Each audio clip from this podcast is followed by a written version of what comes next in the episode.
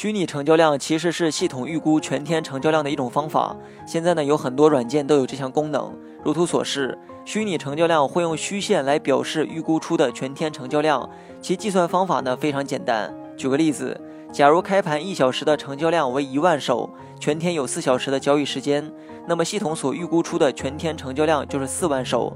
但由于啊这种算法过于简单，导致没有太多参考性。